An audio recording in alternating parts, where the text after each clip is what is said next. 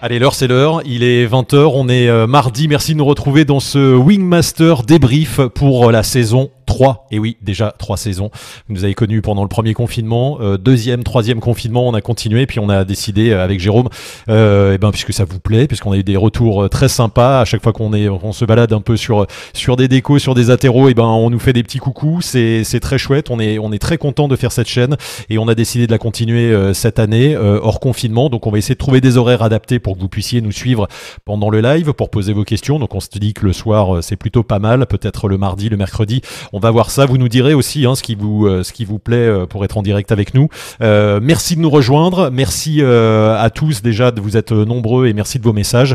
Si vous nous regardez sur Facebook, rejoignez-nous sur la chaîne YouTube. C'est important parce qu'on va pouvoir communiquer sur YouTube. Vous allez pouvoir nous poser vos questions. Et puis voilà, on va parler ce soir d'une thématique qui est assez euh, importante, euh, qui est le- le- la compétition. Euh, Est-ce que la compétition c'est pour moi quand on est euh, parapentiste euh, débutant, qu'on a un peu d'expérience, qu'on est surtout dans le loisir Et ben à quel moment on doit se lancer? On va on va voir tout ça avec votre expert euh, euh, Wingmaster Jérôme Cano et puis on aura également Anne Lorbroise qui est compétitrice. Vous allez le voir, elle va nous expliquer ce que c'est que pour elle la compétition et comment elle s'y est mise. Donc pas mal de choses ce soir. Merci d'être avec nous. Je vous rappelle que ben, de Wingmaster, c'est aussi une masterclass, une masterclass que vous allez pouvoir trouver sur le site wingmaster.top. Une masterclass, qu'est-ce que c'est? Ben, C'est 11 heures de vidéo, 21 épisodes. Vous avez toutes les techniques du parapente avec votre expert Wingmaster, Jérôme Cano. On, a fait une encyclopédie, on a tourné pendant deux ans à La Réunion. Et dans cette encyclopédie, vous avez vraiment toutes les techniques. Donc si vous débutez le parapente, super intéressant parce que vous allez voir des, ce que vous avez appris euh, au sol avec un instructeur. C'est vraiment important d'a- d'a- d'aller prendre des cours avec des instructeurs.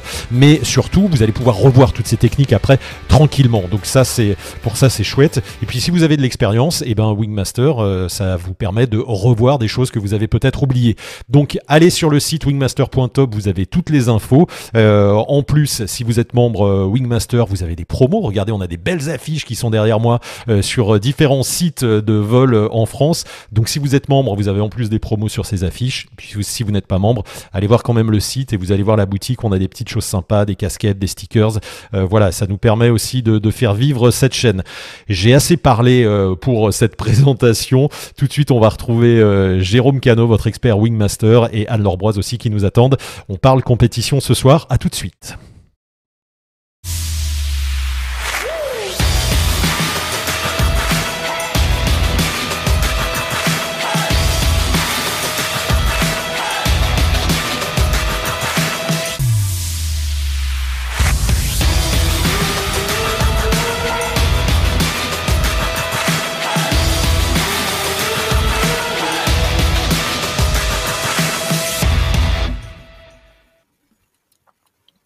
Et salut Jérôme.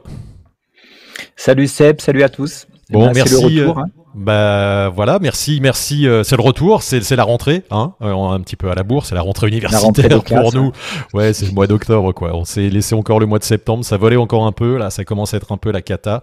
Donc euh, on a, on va prendre le temps de, de parler compétition. Jérôme, euh, merci d'être là encore pour cette saison 3 de Wingmaster Débrief. La compétition, est-ce que tu nous peux nous présenter rapidement C'est qu'est- qu'est-ce qu'on entend quand on parle de compétition euh, C'est c'est un mot qui, qu'on est pilote de loisirs, ça peut faire peur, on n'ose pas forcément y aller.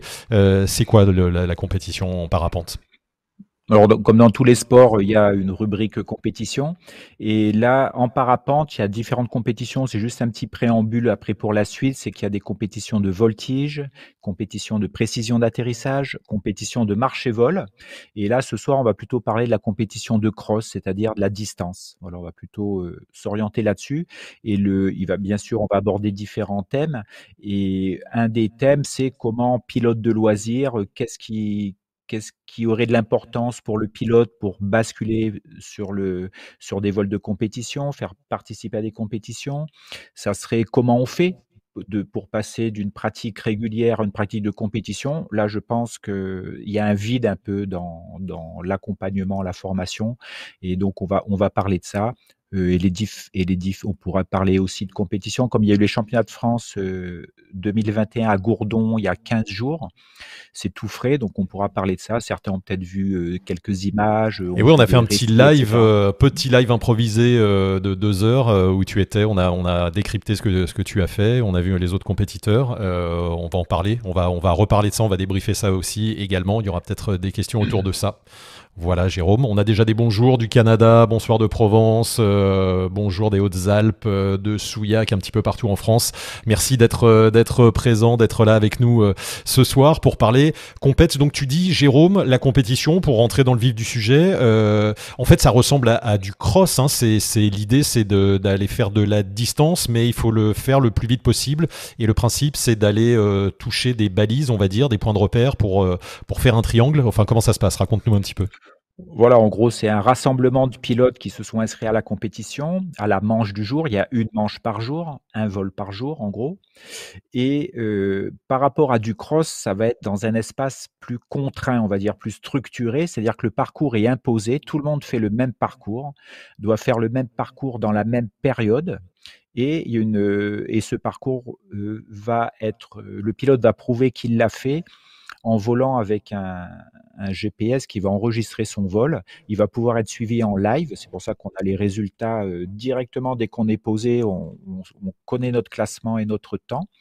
Et on va, le premier objectif, c'est de boucler ce parcours imposé. Donc, il peut faire 30 km, 50, 100, 120 km plus.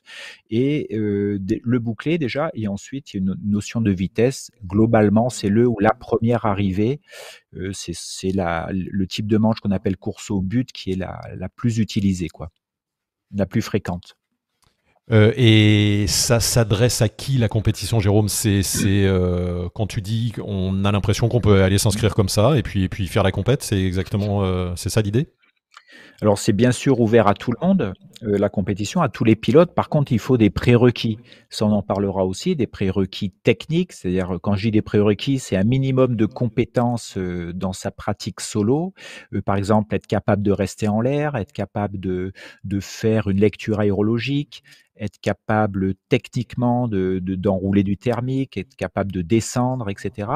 Et quand tous ces automatismes en fait qu'on utilise en, en cross euh, sont acquis, on peut les utiliser, on va pouvoir s'occuper d'autres choses, c'est-à-dire voler en groupe, voler avec une notion de vitesse, euh, pouvoir être concentré euh, le plus possible sur un temps qui est plus court que le cross en général. Hein, on ne va pas voler 10 heures en compétition, ça demande trop d'attention. Euh, les manches sont beaucoup plus courtes en temps. Voilà, donc c'est, on va dire, une pratique de cross, mais dans un espace contraint à plusieurs, quoi. Merci Jérôme pour, les infos. Euh, comment euh, toi tu es venu à la compétition? C'est, c'est, ça fait un petit moment déjà. comment, comment ça s'est passé? Tu t'es dit un jour tiens je vais, je vais aller tester mes, mes, mes capacités avec, avec d'autres personnes. Comment on se, comment on se dit qu'on va franchir le pas?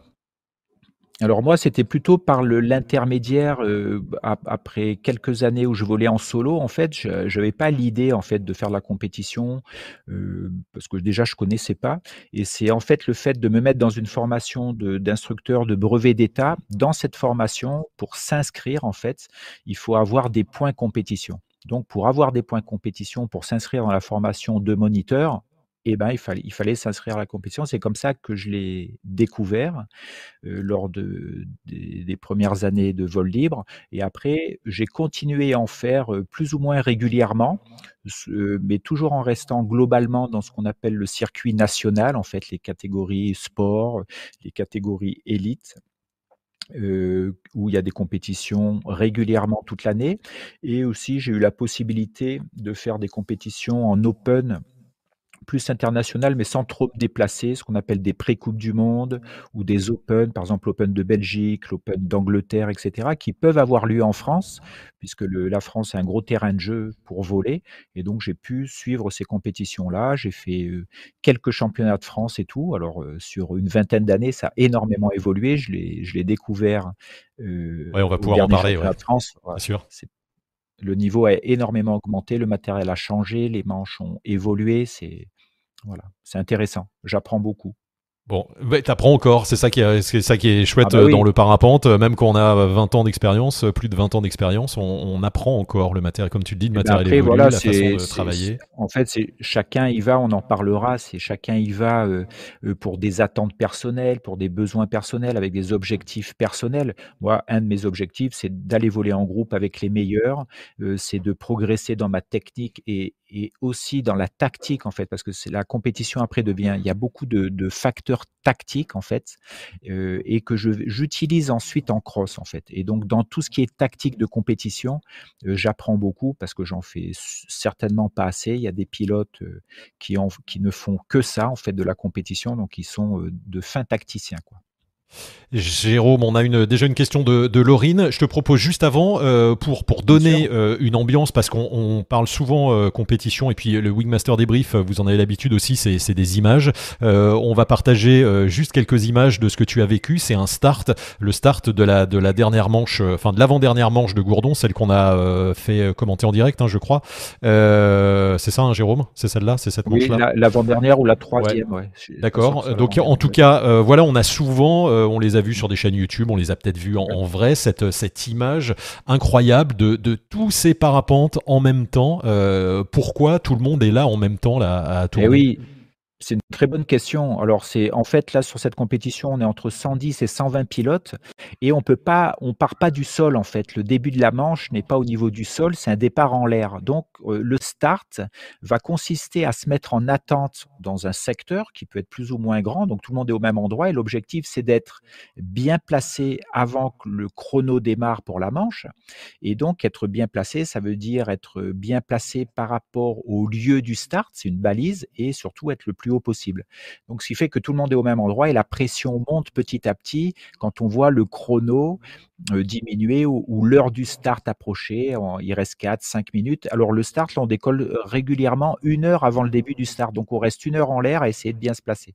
Et tu restes tous, tous à peu près au même endroit parce que c'est là que ça monte et que le, tu as une stratégie pour se dire le start il est juste à côté, je vais partir, j'ai quelques kilomètres à faire, il faut que je sois juste à côté quoi. Voilà, l'idéal, ça serait d'être très haut à côté du start. Le start, c'est en fait, c'est un cylindre virtuel qu'il faudra traverser au moment du départ, en fait. Et là, on voit que t'es pas, Euh, t'es pas tout à fait dans la grappe. Hein. Il y a- T'es un peu à l'extérieur. On voit un petit peu au loin. Là, il y a, il y a, il y a l'air d'avoir plus de- d'une centaine de parapentes. Ah, flûte, ça, ça y est, ça, ça, c'est terminé la vidéo, Donc mais on voyait à un moment, ouais. Voilà. On est, Je vais- on je vais est remettre, à peu près 110, euh, 110, 120 pilotes. Ouais, là, on, voit derrière pendant- sur la gauche, là, pendant, ce- Ouais. voilà, pendant, pendant cette heure-là, de, que de se placer, en fait. Alors, dès qu'il y en a un qui monte mieux, tout, tout, tout le monde se déplace vers lui. Et puis, quand le thermique diminue ou s'il y a un autre cycle meilleur, tu as tout le, toute la grappe qui se redéplace. Donc, on fait que ça pendant une heure et jusqu'à essayer d'être au meilleur endroit juste avant de démarrer. Alors, si trois minutes avant de faire le start, on est en bas du, on est en bas du thermique, euh, ça va être compliqué, quoi. Et Bon. donc, il faut être en haut du thermique 30 secondes avant de partir sur la ligne droite qui va nous permettre de traverser ce, ce start, ce cylindre virtuel. Donc c'est de la stratégie, donc c'est compliqué, donc c'est ça, ça demande. Là, c'est un moment, un grand, un moment de tension. On va, on va avoir l'occasion de- d'en reparler. Tout à fait. C'est- là, la tension monte obligatoirement parce que tout le monde veut être mieux placé que l'autre. Donc, on se tire un petit peu la bourre. Donc, ce qui fait que c'est, il faut être assez attentif en l'air dans la grappe parce qu'il y a énormément de vols, de voiles autour de nous. Tout le monde veut faire la même chose. Alors, ça peut être impressionnant de voir, mais il faut dire, il faut rajouter quand même un, un facteur, c'est que le niveau est assez homogène en fait. Donc, oui, on vole très près. Des fois, on se touche. Et, euh, mais comme le niveau est homogène, il y a globalement une bonne entente. Alors des fois, quand la tension monte, c'est, on peut trouver que certains sont plus ou moins agressifs que d'autres en l'air, mais globalement, ça se passe plutôt bien. Quoi. Merci Jérôme pour ces précisions, pour euh, rentrer dans le, dans le vif du sujet directement avec ces images là impressionnantes. Euh, Laurine pose une question, alors qui n'est pas, qui a pas tout à fait à voir avec la compétition, mais euh, en parallèle, elle demande pourquoi il faut avoir des points de compétition pour devenir moniteur de parapente? Eh ben, alors tout simplement, euh, alors point de compétition où en fait il faut prouver, il faut démontrer que tu as un niveau technique, euh, on va dire euh, conséquent ou suffisant pour entrer dans la formation. C'est un critère de sélection. Donc le critère de sélection, c'est un critère de performance et pour prouver ta performance, as soit tu, tu participes à des compétitions nationales ou internationales pour, pour, pour, dire ce que tu as fait, quel niveau tu as atteint, ou euh, faire aussi du cross, c'est-à-dire déclarer tes vols en distance. Si tu fais des beaux vols en distance, ça peut aussi compter euh, comme critère de sélection au niveau du facteur performance. Voilà. Donc on demande à un moniteur d'avoir un niveau minimum technique et on va euh, regarder sa technique par rapport à la performance. Merci pour la réponse. On a, je garde la question de Jean-Louis pour, euh, pour dans quelques secondes. Euh, et il y a Fredouille qui demande aussi est-ce qu'il faut passer par la compétition pour le brevet biplace? Alors, pas du tout. Pas du tout. Euh, en fait, la, compétition euh, dans, le cursus ne va servir que dans les formations où on va être, on va, on va, on souhaite devenir moniteur, par exemple, ou monitrice. Sinon, pour euh, ce qui est la, toutes les qualifications fédérales, comme, je sais pas, faire, faire une cubine, qualification biplace et tout, non, on demande pas, on demande pas un niveau de compétition, on demande juste des prérequis minimum technique, donc le brevet de pilote confirmé. Par exemple, pour vous donner un autre critère de sélection pour pouvoir s'inscrire en compétition, il faut avoir au niveau fédéral le brevet de pilote confirmé qui prouve, entre guillemets, que vous êtes capable de descendre, que vous êtes capable de monter, que vous êtes capable de vous déplacer. Donc, on va dire que c'est le niveau minimum, les prérequis minimum pour s'inscrire en fait. Super, merci pour ta réponse. On garde donc, je garde la question de Jean-Louis pendant quelques instants. Euh, merci en tout cas de nous rejoindre. Il y a un petit euh, raté au démarrage de, du Facebook Live. Euh, venez sur la chaîne si vous êtes sur Facebook, venez sur YouTube. Au moins vous pouvez nous parler en direct et chatter avec nous. je vois qu'il y a quelques messages sur Facebook, mais on, est vraiment sur la chaîne, sur la chaîne YouTube de, de Wingmaster. Donc abonnez-vous à la chaîne, cliquez sur la petite cloche pour recevoir les notifications quand on est en live. Mais euh, venez avec nous sur, euh, sur euh, la chaîne YouTube, c'est youtube.com slash wingmaster parapente. Comme ça, vous êtes sûr d'être bien placé avec nous. Jérôme, ce soir, on a une invitée de marque, une compétitrice qui fait partie du pôle national féminin de l'équipe de France. Voilà. Et Anne-Laure Broise, hello, bienvenue, merci. Merci d'être avec nous. Euh, c'est très sympa d'avoir accepté notre invitation. Anne-Laure, tu, es euh, une compétitrice, tu fais du parapente depuis un petit moment déjà, tu vas nous raconter. Euh, mhm. tu, es, tu fais partie du collectif national féminin depuis 2016. Comment toi, tu, en es arrivé à faire de, la compétition? Bonsoir, bonsoir à tous. Merci de m'écouter. Ben, voilà. bah moi, je faisais du parapente depuis pas mal d'années. J'étais une, une, depuis 2000. Euh, j'ai commencé en 2003. Après, j'ai fait mes études et j'ai repris en 2008. Et en 2014, bah, j'ai commencé à vouloir progresser un petit peu. Donc, euh, j'ai commencé par quelques actions euh, fédérales au sein de stages liés à la commission féminine. Et puis, euh, bah, pour la progression, je me suis dit, euh, bah, tiens, je vais me mettre à la compétition. C'est un petit peu dans tous les sports que j'ai pratiqués, j'y suis venue à un moment ou à un autre euh, dans un souci de, de progrès, etc. Et puis, et puis voilà. Et en 2016, j'ai croisé le, le, démarrage du collectif national féminin, ce qui a donné encore plus de, de sens à cette idée d'aller vers la compétition. Et voilà tu ne fais plus que de la tu ne fais plus que de la compétition. Maintenant pour toi le parapente c'est compète compète compète. C'est-à-dire qu'il n'y a plus de loisirs quoi. Tu, n'y vas pas pour te promener. Mm. rarement. Si non la compétition le parapente ça reste du parapente c'est que du plaisir. Et j'ai beaucoup de plaisir à voler en compétition euh, mais c'est vrai que j'ai de plus en plus de plaisir à. C'est plus pas du loisir, je voulais dire. Alors c'est pas le, bon mot que j'ai utilisé. C'est plus du loisir. Voilà, c'est maintenant dans un esprit. Ouais, on commence à rentrer dans une autre dimension. C'est vrai qu'au début, euh, on y va simplement un petit peu pour euh, pour voir. Et puis moi, je prenais ça un peu comme un jeu. Et puis à un moment, je l'ai pris un petit peu moins comme un jeu. Et là, j'y reviens même à haut niveau. Mais c'est vrai que la dimension du collectif permet de commencer à poser des choses avec bah, une certaine euh, des routines, des voilà, des, acquérir des habilités qui sont propres à la compétition. Et on, on reste dans quelque chose euh, pour le plaisir, parce que moi, c'est pas mon travail. Euh, je travaille à côté, je fais ça. Donc c'est vrai que la compétition. Tu es podologue pour ceux qui voudraient poser la mm. question. Voilà, et je suis à mon compte en podologie, mais je consacre beaucoup de mon temps libre bah, à la compète à la compète, à l'entraînement, euh, à chercher des solutions pour, euh, pour s'entraîner dans le temps imparti.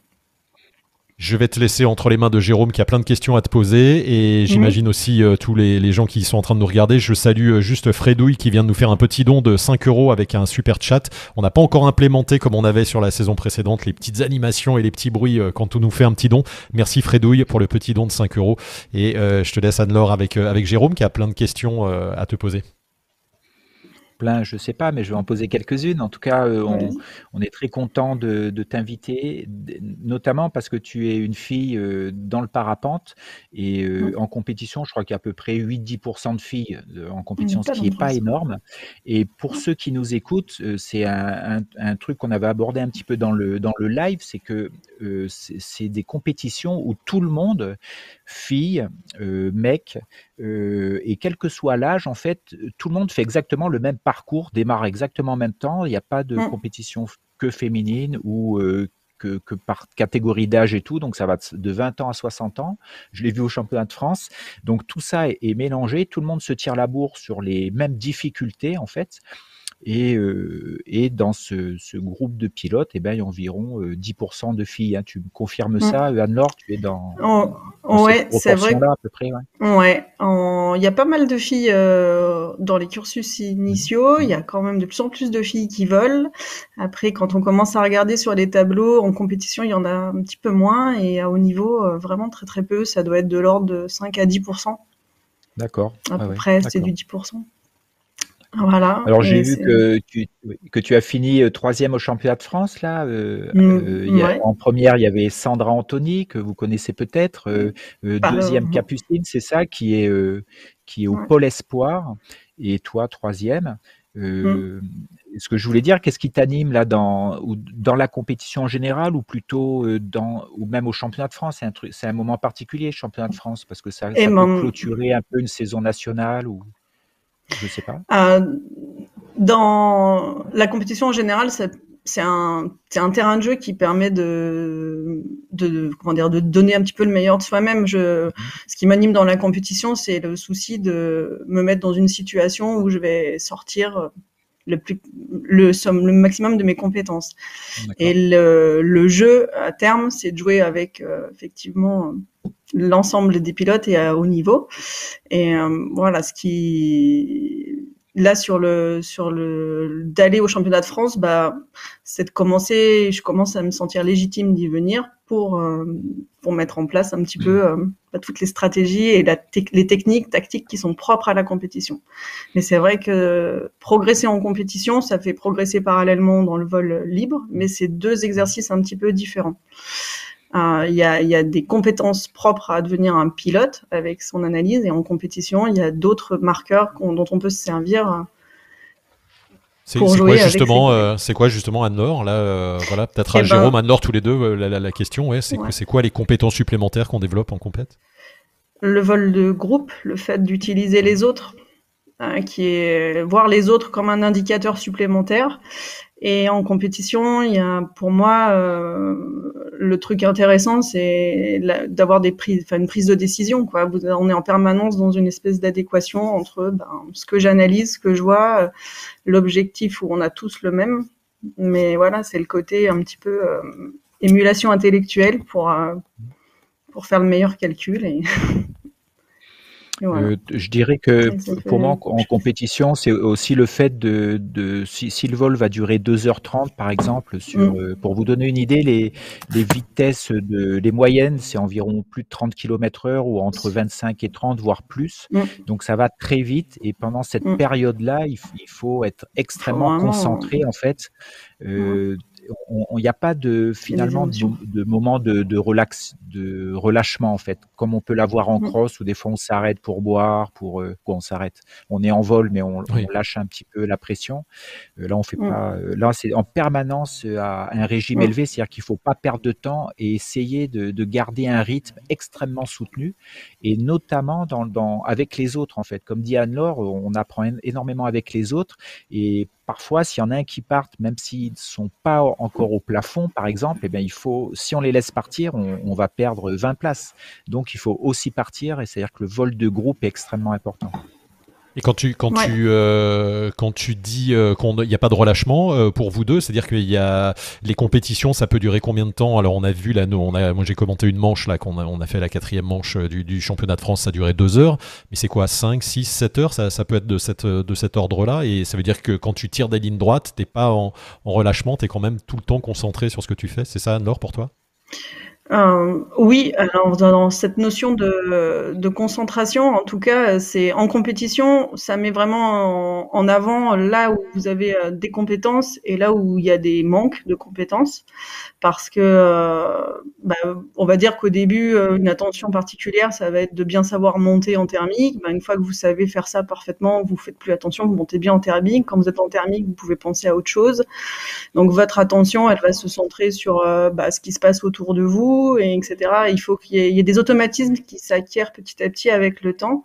Donc voilà, pour que la charge attentionnelle, elle soit ciblée sur euh, bah, la trajectoire et la prise de décision et pas sur euh, les compétences techniques qui sont que des appuis à ça. Donc euh, voilà, je ne sais pas si c'est si c'est clair, mais voilà comment on le voit. Jérôme Oui, moi je, dirais la, la, même chose, mais de manière euh, différente. C'est-à-dire quand on a parlé de prérequis pour faire euh, de la compétition, c'est-à-dire qu'en mm. compétition, on va pas apprendre à enrouler du thermique.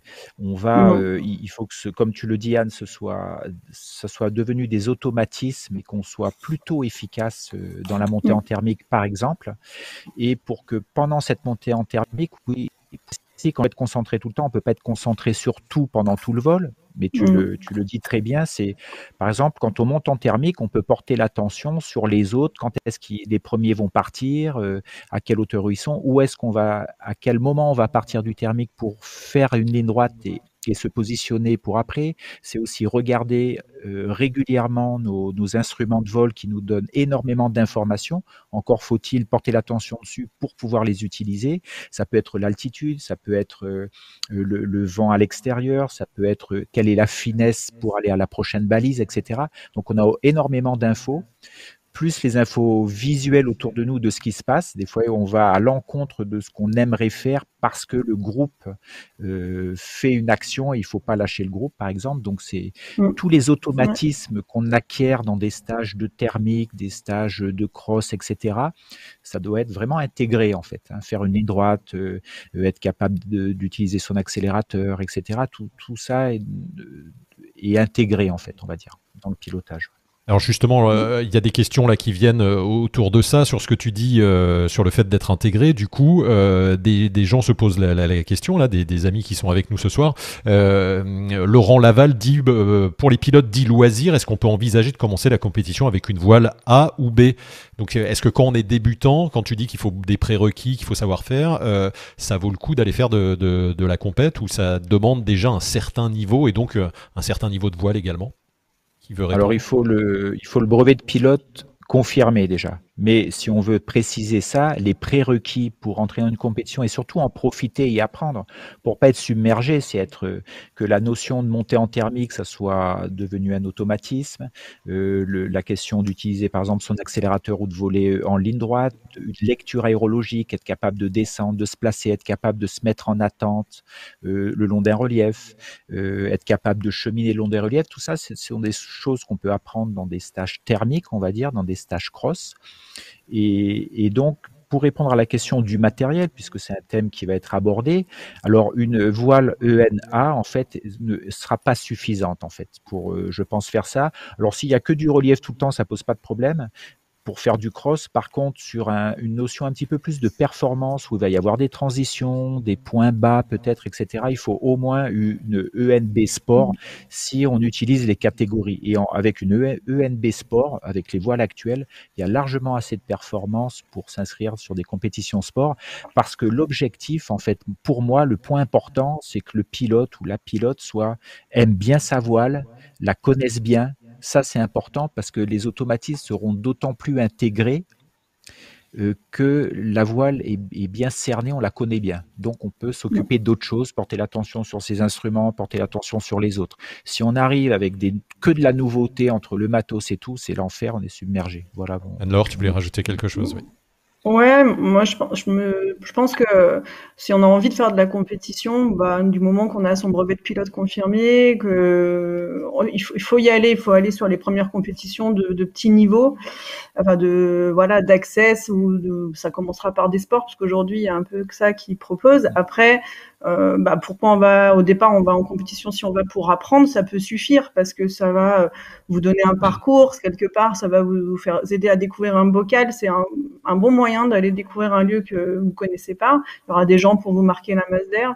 Après euh, ça c'est un objectif d'aller en compétition pour le plaisir. Après si on veut euh, aller en compétition parce qu'on a des objectifs de performance, des objectifs de résultat ou des objectifs, euh, voilà, en court moyen terme, ben il faut être, il y a effectivement, euh, plus on va rentrer dans le haut niveau ou même dans le, quel que soit, pour être, faut être armes égales. Donc les armes, eh ben c'est les armes égales de compétences techniques, les armes égales de matériel, euh, après les armes égales de prise de décision. Enfin après, on se, la compétition, à la fois, tu te bats un peu contre toi, mais aussi contre avec les autres. Donc, euh, ben, contre soi, on peut faire une performance individuelle, et puis après, avec les autres, euh, avec une A, tu performeras jamais euh, à haut niveau. Mais, mais en tout cas, moi, j'invite les gens à venir à la compétition assez tôt. En fait, je regrette de ne pas l'avoir fait plus tôt.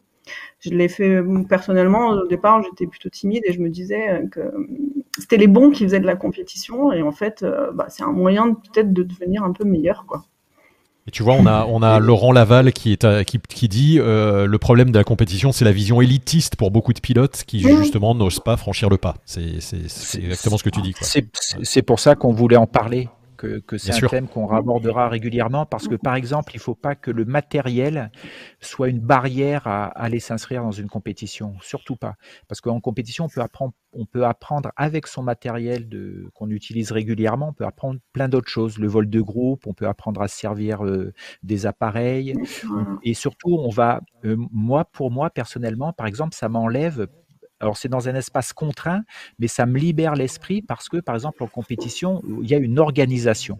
Donc vous n'êtes pas là à vous occuper de savoir comment vous allez rentrer chez vous. Euh, vous avez une navette organisée, on vous suit. Donc c'est plutôt euh, une organisation qui, qui, peut rassurer au niveau, euh, au niveau infrastructure. Donc vous êtes complètement libéré sur le vol. Et ça, c'est un point positif. Quand on va faire du cross, il y a tout tout un facteur organisationnel de, de navette, de récup, comment on va rentrer de temps etc.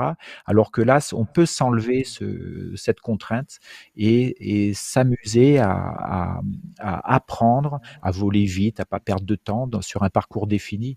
Et, l'objectif des premières compétitions qu'on fait, c'est pas du tout la vitesse. Hein. ça peut être simplement mmh. découvrir un parcours imposé et essayer de le faire. Alors au début, on ne fait pas le parcours, on fait deux balises sur cinq, on en fait trois, et petit à petit, on progresse comme ça, parce que comme on, on vole en groupe, en regardant ce que font les autres, etc., à la fin du vol ou à la fin de la journée, on peut faire un retour sur ce, qu'on a fait, le vol qu'on a fait, et se dire ah bah oui, je comprends pourquoi là ça n'a pas marché, je comprends euh, là pourquoi ça marchait, et ça et sur un débriefing, on permet de, ça nous permet de vraiment euh, se situer, s'auto-évaluer en fait. Et ce qui est assez magique. Alors que quand on vole tout seul, c'est beaucoup plus compliqué une auto-évaluation. Quoi. Et pour parler des voiles, Jérôme, j'ai même vu, euh, moi j'ai une euh, B+, une SOR de chez Air Design, euh, et j'ai vu que des gens faisaient de la compétition avec cette voile. J'étais hyper fier d'avoir cette voile. Donc je pensais que c'était une voile tranquille, mais non, non, on peut, on peut y aller, quoi. Hein. C'est, et là, et on dit, et en fait, même en, compétition, quand, quand on découvre la compétition, l'idéal, c'est d'être en bien connaître sa voile pour l'utiliser complètement, utiliser l'accélérateur, être capable de descendre, de monter de ne pas être impressionné par sa voile. Donc on peut vraiment s'occuper que du vol, en fait, porter l'attention sur autre chose que sa mmh. voile, en fait. Voilà, c'est ça qui est magique, en fait. Il y a, pour, pour vous relayer ce qui sur le, le chat, là, on avait euh, Tiffen qui, bah, vous, vous avez abordé la question euh, sur euh, il faut le BPC pour participer à une compétition. Alors, est-ce qu'on pourrait envisager des compétitions spécifiques BI ou BP afin de pouvoir accéder à l'excitation et l'émulation d'une compétition? Et Sandra Anthony, qui est avec nous, lui explique, lui a répondu cela existe, il y a des compétitions dites amicales. Et du coup, Antoine euh, Yanter Mixstar nous dit il y a une compétition accessible au BP, le Rocky Challenge à Mieuxy. Je sais pas si vous le connaissez. Voilà. voilà. Alors il existe, voilà, comme, mm. comme a dit Sandra, plein, plein de quoi, plein. Je ne sais pas s'il y en a beaucoup, mais il y a des, des manières euh, d'aborder euh, des vols entre guillemets de compétition, mais peut-être pas dans le circuit officiel. Donc il y a plein, les clubs peuvent organiser des compétitions amicales. Je pense aussi euh, comment on passe d'une pratique loisir ou de formation à une formation compétition. Mais il existe des, des structures privés, on va dire.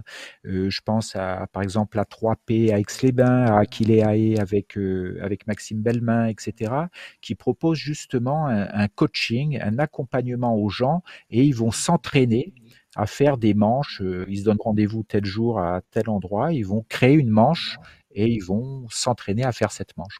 Voilà. Mmh. Alors bah ouais, pour s'entraîner à la compétition, faut faire de la compétition. Après, euh, être compétiteur, ça veut pas, ça veut pas dire non plus qu'on reste pas un pilote euh, avec son son analyse, donc euh, d'avoir de l'expérience en amont, bah de, voilà, d'un pilote simple, c'est enfin d'un pilote de loisir et d'un pilote de cross sans, sans être dans ce cadre-là, c'est bien. Et après, il faut quand même, faut se détendre en compétition, faut rester on garde avec un petit peu son analyse et son sens critique. Hein. c'est que du parapente. Si à un moment, euh, voilà, ça vous oblige pas à passer des barrières euh, qui pourraient être non sécuritaires ou autres. Ce que ce que j'entends par là, quoi. Je veux dire euh, rassurer les gens sur le fait que on peut venir et rester et puis aller se poser si ça convient pas, c'est pas grave quoi. C'est que du parapente, c'est un jeu. Hein. Parce qu'il y en a qui ont un peu peur en se disant la compétition, ça va pousser à des trucs. On n'est pas obligé de se mettre au tas, quoi, forcément, de bah, voilà, on peut, on peut, euh, on peut gérer l'engagement. Alors c'est sûr qu'on engage, on peut engager un petit peu plus, mais euh, chaque, pilote, quel que soit son niveau, est quand même tout seul sous sa voile, prend les décisions, etc. Euh, donc on, peut voler, se faire plaisir. On n'est pas obligé d'essayer de boucler le plus rapidement possible. On peut boucler le parcours une ou deux heures après. C'est pas interdit. Hein. Pour, pour finir sur le sujet, euh, sur les, les euh, la compétition accessible à tous, la Ligue de la Réunion, nous dit Quentin, a inauguré les initiations à la compétition en partenariat avec la Fédé cette année, qui est réservée au BP avec voile A et B seulement. Donc euh, sympa la ben Réunion d'avoir lancé ça. Quoi. Ça, ça, je pense que c'est un des critères, c'est justement pour euh, montrer aux pilotes de loisirs à quoi peut correspondre une manche de compétition. Et là, en fait, ils vont arriver un petit peu plus armés ensuite en compétition avec l'utilisation des matériels, mettre une manche euh, dans son vario GPS, etc. Euh, et voilà, donc c'est bien avoir une orientation de cross, mais avec un, facteur compétition. Et Sandra nous dit que la Ligue Grand Est organise aussi chaque année un stage d'initiation à la compétition à destination des pilotes n'ayant jamais fait de compétition. Donc effectivement, renseignez-vous dans vos ligues, euh, auprès de vos clubs. Il y a certainement des choses, euh, des choses autour de, de, chez vous. Euh, Jérôme, je voulais juste poser une dernière question à, ou quelques dernières questions à Anne-Laure, qui va rester avec nous, mais qu'on clôture sur le, sur le volet. moi, je trouve important, et tu l'as signalé tout à l'heure sur le volet féminin. Il n'y a pas beaucoup de féminines déjà qui font du parapente, alors encore moins de, compétitrices. Euh, le collectif national féminin, pour bien comprendre, c'est une émanation de l'équipe de France. Euh, c'est ça? Alors c'est une c'est une action euh, fédérale en fait c'est dans le cadre en, des ce qu'on appelle les Olympiades les fédérations sportives de tout sport hein, mettre à, font des, ont des politiques dirigées vers certains publics, hein, les, les, jeunes, euh, la performance chez les jeunes, la performance chez les femmes, et puis euh, le, tout ce qui est handisport.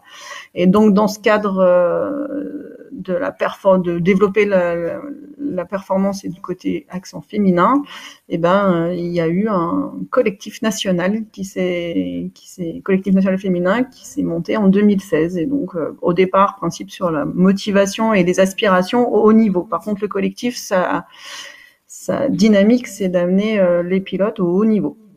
D'accord. Et vous êtes combien de, combien de pilotes, du coup Combien de filles Dans le collectif, aujourd'hui, je crois qu'il y a 15 à 17 filles, quelque chose comme ça.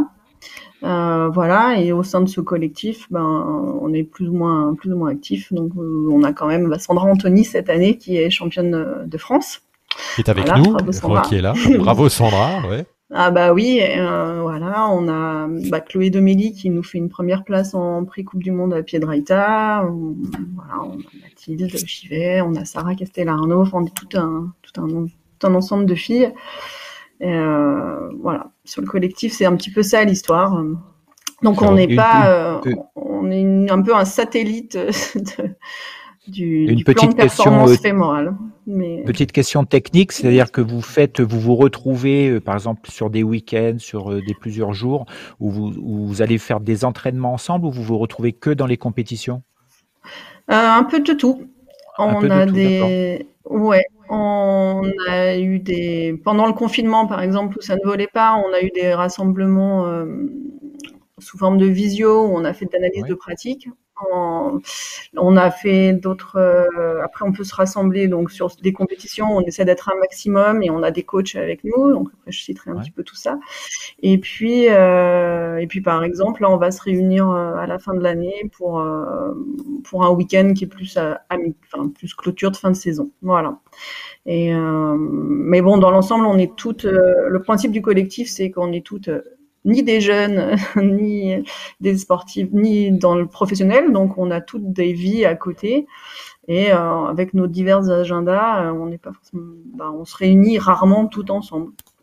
Ça, c'est clair. Le collectif euh, national féminin, il est donc il y en a un cadre référent qui est Jean-François Chapuis, et ensuite, on a euh, la chance avec ce collectif d'avoir eu pas mal d'autres entraîneurs qui sont venus euh, bah, cette année. Maxime Belbin au BPO. On a eu des entraînements en vol de plaine euh, avec Jonathan Marin.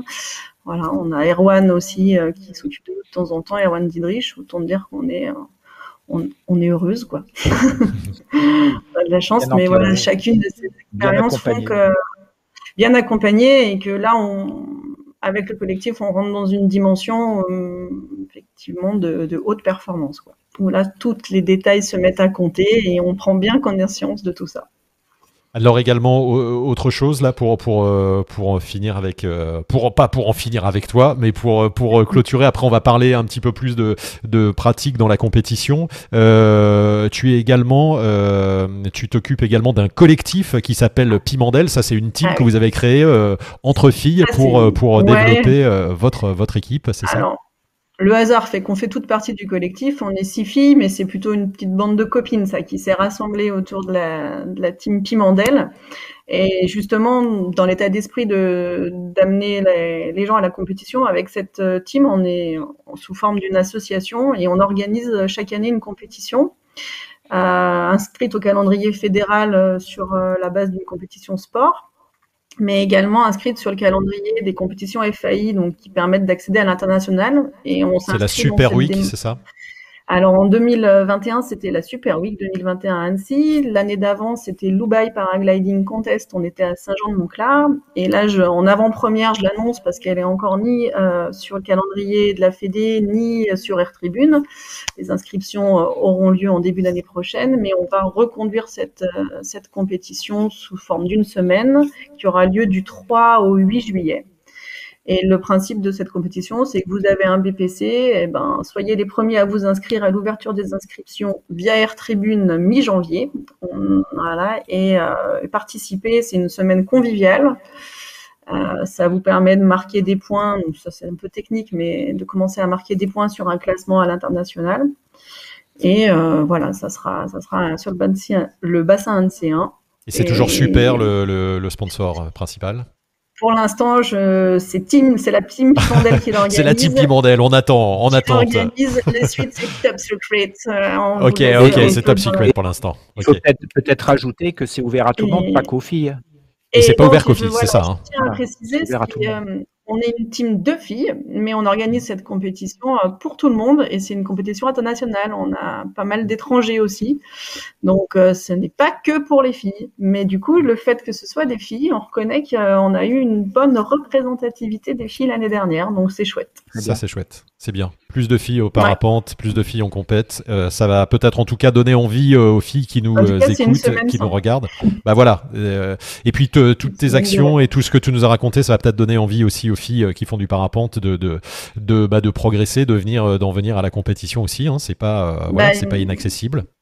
Moi, je termine, enfin, je suis terminer là-dessus. Ouais, ouais, les, les filles, il n'y a pas de raison. on peut tout à fait concourir avec les garçons et c'est bien notre objectif pour l'instant on n'est pas. Oui, c'est ça. En plus, je suis un peu loin, mais c'est l'idée.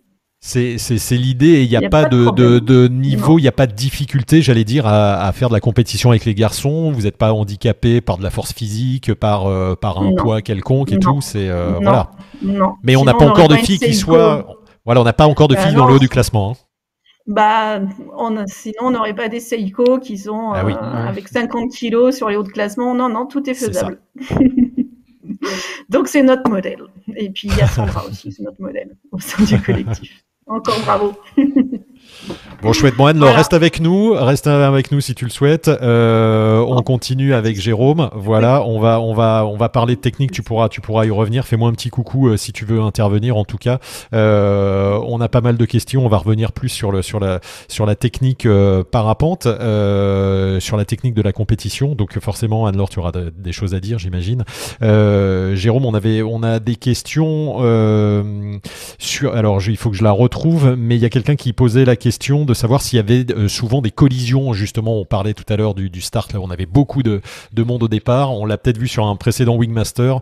Où euh, est-ce qu'il y a des, collisions lors du, start avec cette grappe de centaines de parapentistes quoi? Puis je vais, on va diffuser d'autres images également. C'est sûr, quand on regarde, ça peut, ça peut faire peur euh, quand il y a 100 pilotes au même endroit, mais comme le niveau est assez homogène, les collisions restent très exceptionnelles. Euh, il y a plus de risques de collision sur un site super fréquenté de, de, pilotes de loisirs qui viennent de partout avec des niveaux hétérogènes. Il y a beaucoup plus de risques là que dans une grappe de compétiteurs qui, sont tous là pour la même chose en fait. Donc niveau homogène avec, avec les mêmes objectifs, ça, ça se passe plutôt bien, bien que ce soit impressionnant.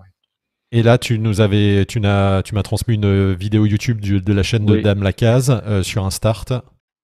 Alors ça, c'était après le start, c'était pour montrer, voilà, pour montrer par exemple une manche en montagne où là, ça vole près du relief dans les conditions du moment hein, de, ce truc, avec des ascendances fortes, euh, donc des turbulences, euh, des choix tactiques de position qui peuvent faire des passages sous le vent, turbulents ou etc. L'utilisation de l'accélérateur, si vous regardez cette vidéo régulièrement, on voit bien qu'il accélère dès qu'il est en ligne droite, il est plutôt accéléré. Euh, voilà, c'était pour montrer des ambiances différentes. Donc on a vu le start sur le championnat de France avec beaucoup de monde au même endroit en attente. Et là, c'est vraiment dans la, dans la manche en elle-même où il faut aller vite, monter le vite parce que c'est là où on passe le plus de temps à monter. Donc, ah oui, je t'ai pas envoyé la bonne vidéo, mais on voit que c'est impressionnant là. Les, les, les, les virages, c'est serré, ça bouge. Euh, il y a de l'engagement là, c'est ça. on parlait de l'engagement. Voilà, l'engagement, et c'est pour montrer qu'en montagne, l'aérologie peut être aussi forte, euh, etc. Et qu'il faut, euh, c'est pour ça, dans les prérequis, être capable de voler en thermique, de voler dans des conditions variées, plus ou moins fortes, pour être ensuite à l'aise quand, dans une compétition, c'est-à-dire s'occuper d'autre chose. Là, on voit qu'il est accéléré à fond. Si vous êtes observateur, les deux poulies se touchent. Euh, donc, c'est dès que c'est en ligne droite, on, est, on vole plutôt à fond. Là, il est le long du relief, il est aussi accéléré.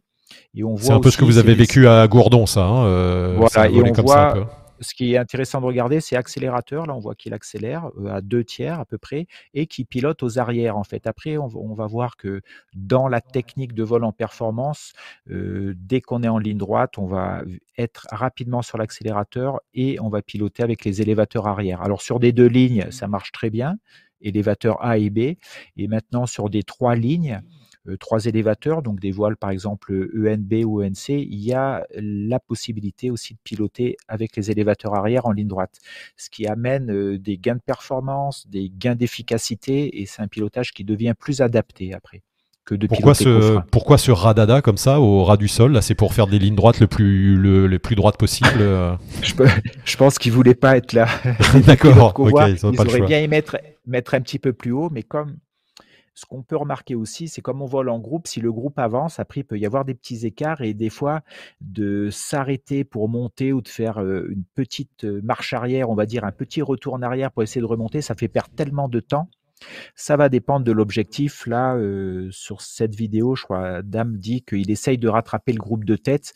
Donc, euh, il se met dans des situations euh, pas obligatoirement dangereuses, mais où il pourrait, s'il ne retrouvait pas de thermique, soit poser, soit être énormément en retard, quoi, en fait. Donc ça, c'est par, rapport à ses objectifs de classement.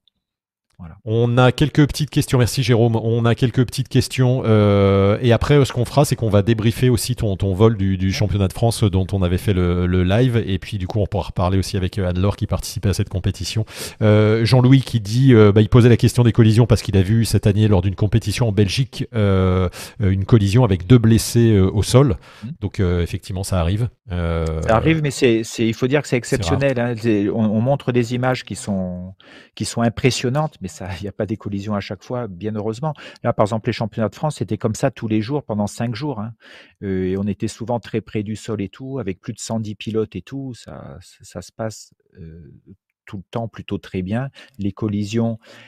Alors, des fois, on arrive à se toucher, hein, mais une collision qui finit par euh, un incident, voire un accident sous parachute de secours et tout, ça reste exceptionnel. Frédéric Beau demande Je suis français, mais je possède le brevet de pilote suisse. Est-ce qu'il est possible de faire de la compétition en France avec ce brevet suisse? Est-ce que tu sais? Euh, Alors, très bonne question. Je ne sais pas. Peut-être qu'Anne-Laure euh, pourra répondre, euh, ou, Sandra, ou quelqu'un qui est sur le, chat. après, il y a des équivalences et tout. En tout cas, il y, a, y a un niveau, on dit international. on demande souvent aux gens de faire un lien avec une je me rappelle plus où il a IPPI card que vous pouvez demander à la FFVL qui vous donne un niveau qui est reconnu internationalement et qui peut être demandé sur des compétitions euh, à l'extérieur de votre pays. Anne-Laure, tu as, tu as une euh, réponse? Alors, je, je pense que j'ai la réponse, mais j'ai le droit de dire que j'ai pas été attentive juste deux secondes avant. Ah non, je Alors non, mais c'est euh, Frédéric qui, est français, mais qui, il est français, mais il possède le brevet de pilote suisse. Est-ce qu'il a possible, il est possible pour lui de faire de la compétition en France avec ce brevet suisse? oui, il faut, il faut qu'il ait l'ail pour faire un temps. Alors ça, c'est une bonne colle. Ah, Je ne vais pas avoir la réponse sur le sujet fédéral, si... mais si les étrangers peuvent s'inscrire, il faut qu'il ait. Euh, Sandra dit qu'il faut demander une licence FAI. Et, qu'il ait sa voilà et j'allais dire et qu'il demande sa licence FAI comme nous on demande des licences FAI quand on veut inscrire Donc c'est à l'étranger. C'est la licence internationale, c'est ça? Voilà. Voilà, c'est je pense d'ailleurs Sandra, tu confirmeras, mais euh, c'est ça, c'est que la licence FAI parce que l'IP card c'est juste une histoire de niveau. Euh, mais en France, on demande la licence FAI. Mm. Une question. La demander, ouais. Ok, merci pour votre réponse à tous les deux. Euh, Laurent demande est-ce qu'il y a des règles sur le sens de rotation avant le start?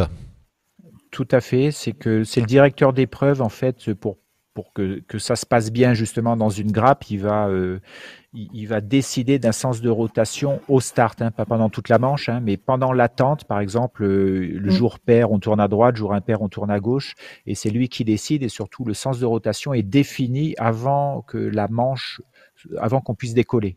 Donc c'est pour ça que ça se passe aussi bien, quoi. Tout le monde tourne dans le même sens. Est-ce que c'est un rapport avec le vent? Est-ce qu'il le décide par rapport au vent euh, Pas, du, tout. C'est juste c'est, du euh, hasard, c'est un tirage au sort. C'est, une décision réglementaire. Quoi. Ok, et ça, et ça peut influencer en fonction du vent, justement, s'il y a du vent fort qui arrive d'un côté, que tu dois tourner dans un sens ou l'autre, non. Bah, de toute façon, même si ça influence et que tout le monde tourne dans le même sens, tout le monde est. Tout le monde aura le même. C'est équitable, voilà. C'est exactement, c'est équitable. Et ça arrive de se planter ou, euh, ou pas? Question de, ah, pour le, pour le sens de rotation? Ouais, de rotation. Ça n'a pas, d'importance. non, mais je veux dire, est-ce que qu'on te dit de tourner à droite et qu'il y en a qui, qui commencent à tourner par de l'autre côté? Non, parce ah. qu'après tout le monde va retourner dans le même sens. Oui, ça, ça, peut gueuler un peu entre guillemets ou ça, va râler, ouais. En l'air, ça va râler si, si le sens est pas. Euh, ça, ça m'évite le bordel, quoi. Ok, merci, euh, merci à tous les deux. On continue, euh, GG. Là, euh, tu, tu avais euh, sélectionné une vidéo. Alors cette fois, c'est une Coupe du Monde en Turquie. je vais te lancer les images pour montrer un start, une, ambiance, une ambiance différente. Hein, c'est peut-être ça, ouais. La vidéo d'avant, on a vu, c'était dans les Alpes au Grand Bornand, et puis là, on est carrément dans un autre. Euh, j'ai pas participé du tout, mais c'était pour vous montrer d'autres ambiances. Donc là, il y, a, y, a, montagne, montagne et surtout beaucoup de plaines devant, euh, masse d'air super sèche. Donc là, on voit que si les, les, groupes se forment, et puis après, que quand ça part euh, en ligne droite et tout, le groupe s'écarte pour essayer de, de, ratisser le plus large possible, parce qu'en vol de groupe, on, on vole plus loin, plus efficacement. Voilà. Donc c'est pour vous montrer aussi une autre ambiance de compétition. On fait, on fait de, la, compétition en plaine aussi. Euh, c'est ce qui est là. Il y a un peu de montagne, mais il y a aussi de la plaine. C'est, oui, c'est-à-dire que le, le, départ se fait d'une montagne en fait, mais après les balises peuvent être carrément euh, données à 50 bornes, 60 km au milieu de la plaine. Oui. En tout cas, les images sont jolies. Hein. C'est, impressionnant. Ça change. Ouais, ouais, complètement. Euh, Merci Jérôme, je te propose euh, à présent bah, qu'on rentre dans, un, dans une autre partie là, de, ce, de ce débrief. C'est le justement on parlait de compétition, c'est la compétition alors que j'ai eu la chance de commenter. Euh, on a fait une manche en live pour, pour ce Wingmaster débrief totalement improvisé. On s'est dit tiens, on a des outils, notamment Sport Strike Live développé par notre ami Cédric, cette appli française qui permet de suivre en direct. Tu l'avais sur ton téléphone, j'ai pu suivre ta trace très précisément. Et du coup, il y avait l'appli également des, de, la compétition. Euh, et ce qui fait qu'on a fait un petit live, euh, bah voilà, où moi j'ai commenté pendant, pendant deux heures ce qui se passait euh, et poursuivre, poursuivre, poursuivre ta trace. Donc voilà, je vais arriver à remettre Sport Strike Live et avoir ce que tu as fait. Non, là, on n'est pas sur la, chaîne YouTube, mais voilà, sur, bien sur Sport Strike Live. Et donc là, c'est le début de la compète. On voit que ça, ça enroule. là, tu te places avant le start, c'est ça l'idée. Hein. Oui, l'idée c'est le start et juste je voulais rajouter que ça, ça permet aussi euh, aux gens qui ne font pas la compétition mais qui veulent la suivre avec le live parce qu'on a tous des balises maintenant euh, où on peut être suivi en live tracking. Ça permet de vraiment de se rendre compte euh, déjà du parcours, du placement des gens et tout. Ça peut être intéressant à suivre hein, de l'extérieur devant son écran donc là, je me rappelle pas où, ça en est de, la manche en fait. oui, ça bah là, tu es en train de tourner en rond. c'est voilà. c'est 30 minutes que tu voles, donc c'est le start. Il est, il est 11h36. Le start a lieu dans 5 minutes. Voilà, 11h40. Je vais te. Bah, as le. non, tu vois pas l'horaire. voilà, le start, c'est. 5 minutes. on n'est que 3 représentés hein, sur l'image, mais il y a des centaines. sur Sport Track Live, mais on est, on est plus de 100 ici. Voilà, attention, le start, c'est maintenant. Voilà, et d'ailleurs, tu fais une ligne droite, ça se voit. Voilà, donc là, on va faire la balise qui est un petit peu plus loin. On fait un demi-tour parce qu'on vient de, faire le start et la balise. Et donc là, maintenant, on revient et on va continuer le parcours. donc, c'est toujours être bien placé dans le sens, c'est monter, mais avancer, pas faire que monter. et donc là, là, voilà, je reviens dans le secteur pour essayer de monter. Et là, en plus, je devais avoir la pression parce que je savais que, que, tu me suivais, que j'étais en live. Donc, j'ai commencé à, à traîner, etc ce qui fait que j'ai perdu énormément de temps. Et puis après, j'ai réussi à me dire, bon, lâche le live et fais ton vol. Et donc après, j'étais beaucoup dans de la... essayer de rattraper un peu tout mon retard. ce qui est impressionnant, c'est qu'on t'a vu euh, vraiment frôler un peu comme les images qu'on a vues. Là, le, relief, c'est assez ah ben là, on, voit le, on voit le très, Alors, et la particularité ici, si vous voyez le, la pente, c'est que les pentes, les dénivelés sont faibles et qu'il n'y a pas grand-chose pour poser aux, alentours de Gourdon. C'est très urbanisé. Euh, il y a beaucoup de baraques. Euh, si on fait un petit stop, là, on le voit bien. Voilà, voilà, voilà l'ambiance. Donc là, je dois être à 400 mètres sol à peu près, donc on est plutôt bas. Et donc ça, ça rajoute un facteur qui peut être un peu stressant ou un, facteur avec lequel il faut vraiment tenir compte, c'est qu'il n'y a pas grand-chose pour poser. Donc il faut ça, et, d'un autre côté, ça sert à rien de monter très très haut aussi. Donc c'est toujours un espèce de, mix de compromis en fonction des autres, pas perdre trop de temps, avancer. Ça sert à de monter trop haut. Oui, parce que si tu montes, tu perds, si tu perds du temps à enrouler pour essayer de monter, pour aller plus loin, donc il y a, c'est ça, c'est le compromis à faire entre les deux que tu, ce que tu expliques. Tout à fait. Pour, pour, pour donner une idée, en fait, quand sur ce, ce, niveau de compétition, si on tourne, si on tourne 4-5 tours en plus dans le thermique, on peut perdre 15 ou 20 places. Ou perdre le groupe dans lequel on était. C'est-à-dire qu'après, on n'arrivera plus à le rattraper. Si on est dans un groupe de 10, 20, une trentaine de pilotes, par exemple, euh, si on laisse partir le groupe, ça peut être très compliqué de le, rattraper. Euh, donc, c'est pour ça que le vol de groupe est un, facteur extrêmement important euh, sur ces compétitions-là. Il vaut mieux voler en groupe que se retrouver tout seul, quoi. On voit cet endroit-là hyper encaissé. Tu es au bord, euh, au bord de, la, de la ville, là, et c'est vrai qu'il n'y a aucun endroit pour poser. quoi. C'est assez impressionnant. Voilà, là, on va en direction de Grasse. Grasse, c'est sur la gauche. Là, c'est toute la zone urbanisée. Donc, oui, il n'y a pas grand-chose pour poser. Euh, pendant le, briefing de la compétition, ils nous ont montré deux, trois champs dans lesquels on pouvait poser. Mais bon, dans les deux, trois champs, il y en a deux où il faut éviter de poser parce que les gens ne veulent pas. C'est très tendu euh, au niveau relationnel avec le, les riverains en fait, donc il fallait vraiment pas aller se Vacher. Je crois qu'il y a quelques pilotes composés dans des jardins, des trucs comme ça, mais c'est vraiment pas. tu peux pas te poser sur la route, là, sur les petites routes que l'on voit, sur les crêtes, tout ça? Non, c'est compliqué. ah si, tu, le truc c'est que tu, tu, peux poser. Là, on peut poser, mais là c'est en hauteur en fait. Donc si on pose en hauteur, on, on cherche pas à poser en hauteur, on cherche à se décaler pour essayer de monter, pour pas poser, mais après on n'a plus de poser en bas en fait. Ah oui, c'est ça le problème. Oui. Eh oui. Et ensuite, on a des variations, des variations aérologiques. Des fois, on arrive sur un, après une longue ligne droite, on arrive dans un bon cycle au bon moment. C'est qu'on on arrive et ça monte tout de suite. à d'autres moments, on arrive et ça monte pas, donc il faut attendre attendre un prochain cycle, etc. Et tout là, d'ailleurs, on voit que d'un seul coup, en même temps, on voit les images. Là, tu, tu, as chopé quelque chose, et là, d'un seul coup, tu te dégages enfin de ce relief pour monter. Et je me souviens que c'était, c'était vers la fin, là. Tu, tu arrivé vers l'avant-dernière balise pour faire voilà la dernière transition. Euh, et après, pour donner aussi des idées comme ça, comment on utilise nos appareils. Par exemple, là, le, à cet endroit, peut-être que mon, GPS me dit que pour faire la prochaine balise, puis le final, c'est-à-dire l'arrivée, je suis peut-être à 10 de finesse pour faire ce parcours et je peux à la rigueur partir dans l'optique de ne faire qu'une ligne droite sans virage euh, si la finesse est à peu près euh, cohérente avec l'aérologie et la performance de ma voile pour boucler le parcours sans remonter une autre fois. Oui, donc c'est vraiment de la stratégie. Ouais, vas-y. C'est très là on fait, voilà là là on avait une balise qui était loin du relief en fait. Donc il faut monter avant aller faire la balise revenir. Pourquoi il faut monter avant? Parce que quand on revient il faut pas arriver trop bas pour essayer de remonter en thermique. Parce que si on part de trop bas pour faire cette balise en pleine on va pouvoir la faire mais on va revenir tellement bas que ça va être compliqué déjà pour poser au cas où et surtout pour remonter. Je te le, je te le remets. Voilà on voit que tu vas tu vas au large là, tu vas c'est vraiment au bord du, au milieu du village là, on voit l'altitude hein, on partit à 900 mètres et on revient ça donne une idée. Euh, euh ouais, si tu es trop bas, tu remontes plus là, tu vas te poser quoi. Ah, exactement. Donc, et on l'a vu hein, sur sur les, il y avait les deux, les trois personnes. Bah, on en voit un qui est posé là, ici, qui qu'on suivait, qui a été se poser, euh, qui a été se poser avant, euh, qui était trop bas. Hein. Voilà. alors.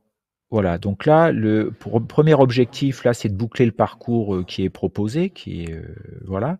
Et après, tactiquement, après, il y a d'autres facteurs qui rentrent en compte, mais qui sont, on va dire, un petit peu plus euh, pointus techniques, c'est-à-dire que sur des manches de compétition euh, en parapente, des compétitions de cross, euh, il y a ce qu'on appelle les leading points, c'est-à-dire que si on est plutôt placé devant et qu'on est plutôt en train de, prendre des initiatives, d'attaquer entre guillemets, etc., on va avoir plus de points qu'en étant toujours suiveur pour vous donner une idée, donc ce, cette c'est un petit peu comme la, une course en vélo, le Tour de France ou des courses en vélo. Par moment, il y a si, si les, les, coureurs sont, se placent devant, ils vont prendre des points en fait, ils vont engranger plus de points. Donc c'est pareil en parapente. Et sur des compétitions qui durent comme ça plusieurs jours, par exemple là il y a eu cinq manches, il y a ce qu'on appelle une discard, c'est-à-dire qu'à un moment, au bout de quatre manches, la manche la moins bonne est, éliminée. Donc, ce qui pousse à prendre plutôt des risques, au moins, quoi, des risques, pas des risques au niveau sécuritaire, hein, mais prendre des risques, des initiatives pour essayer de, de, de mieux marcher sur une manche, en sachant qu'on a la possibilité de faire sauter la manche si une manche sur quatre, dans ce cas-là. Donc, ça, ce sont des, techniques qui sont directement liées à la compétition parapente, qu'on ne voit, qui n'existe pas en cross, bien sûr. Est-ce qu'on peut demander à Anne-Laure justement, euh, qui, qui, est encore avec nous, si comment euh, sur la sur la stratégie, comment comment toi tu tu mhm. réagis? Et Jérôme nous a un peu parlé de de, de ce qu'il mhm. a fait. Euh, euh, D'ailleurs là, de à, ce que j'ai cru comprendre pour t'avoir suivi un petit peu sur Facebook, euh, t'as pas toujours été à l'aise avec avec ce relief. Ça ça volait très bas, c'est ça? ouais. Ben ouais, Gourdon c'est un terrain particulier. Bon, c'est la première fois que j'y que j'y volais. Après, euh, bah c'est je pense que dans les dans le monde des terrains comme Gourdon, il y en a pas beaucoup avec cette composante euh, d'atterrissage de, de milieu très urbain. Donc c'est vrai que ben on parlait tout à l'heure dans la compétition de ce qui est la prise de décision avec un ensemble de facteurs. Hein, donc euh, et euh, ben le fait que il y a, ce, manque d'atterrissage. Pour moi, ça a été au début de la semaine, ça me prenait la moitié du cerveau. Donc après, vous avez l'autre moitié du cerveau qui est là seulement pour travailler sur tout le reste. Alors vous êtes beaucoup moins performant. Mais euh, voilà, c'est comme ça. Ça aussi, c'est une question de, de compétence. Plus vous allez être bon, bah, vous discutez Jonathan qui ne regarde certainement pas, mais si lui, il n'a pas trouvé que le terrain, euh, il y avait un manque de posé. Bon, ben voilà, moi pour l'instant, euh, j'y ai pensé dans mes prises de décision par rapport à mes choix de placement, quoi.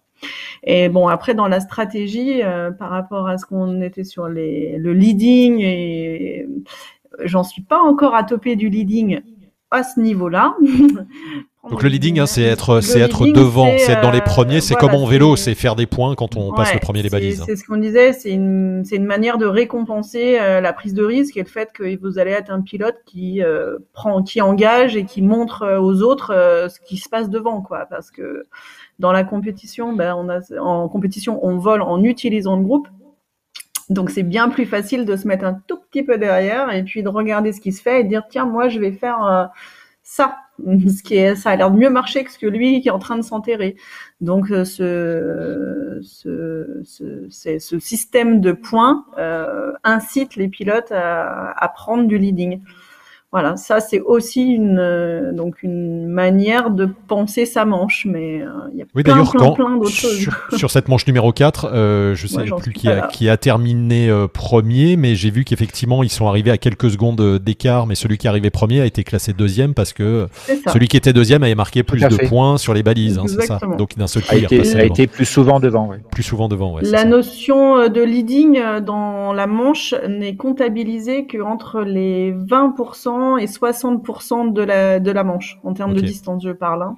Donc euh, au début, il y a peu d'intérêt et à la fin aussi, il n'y a pas d'intérêt. Par contre, dans le milieu de parcours, c'est là où se jouent les stratégies de placement, à aller claquer les balises un peu plus tôt ou à prendre un peu des options plus risquées. Quoi.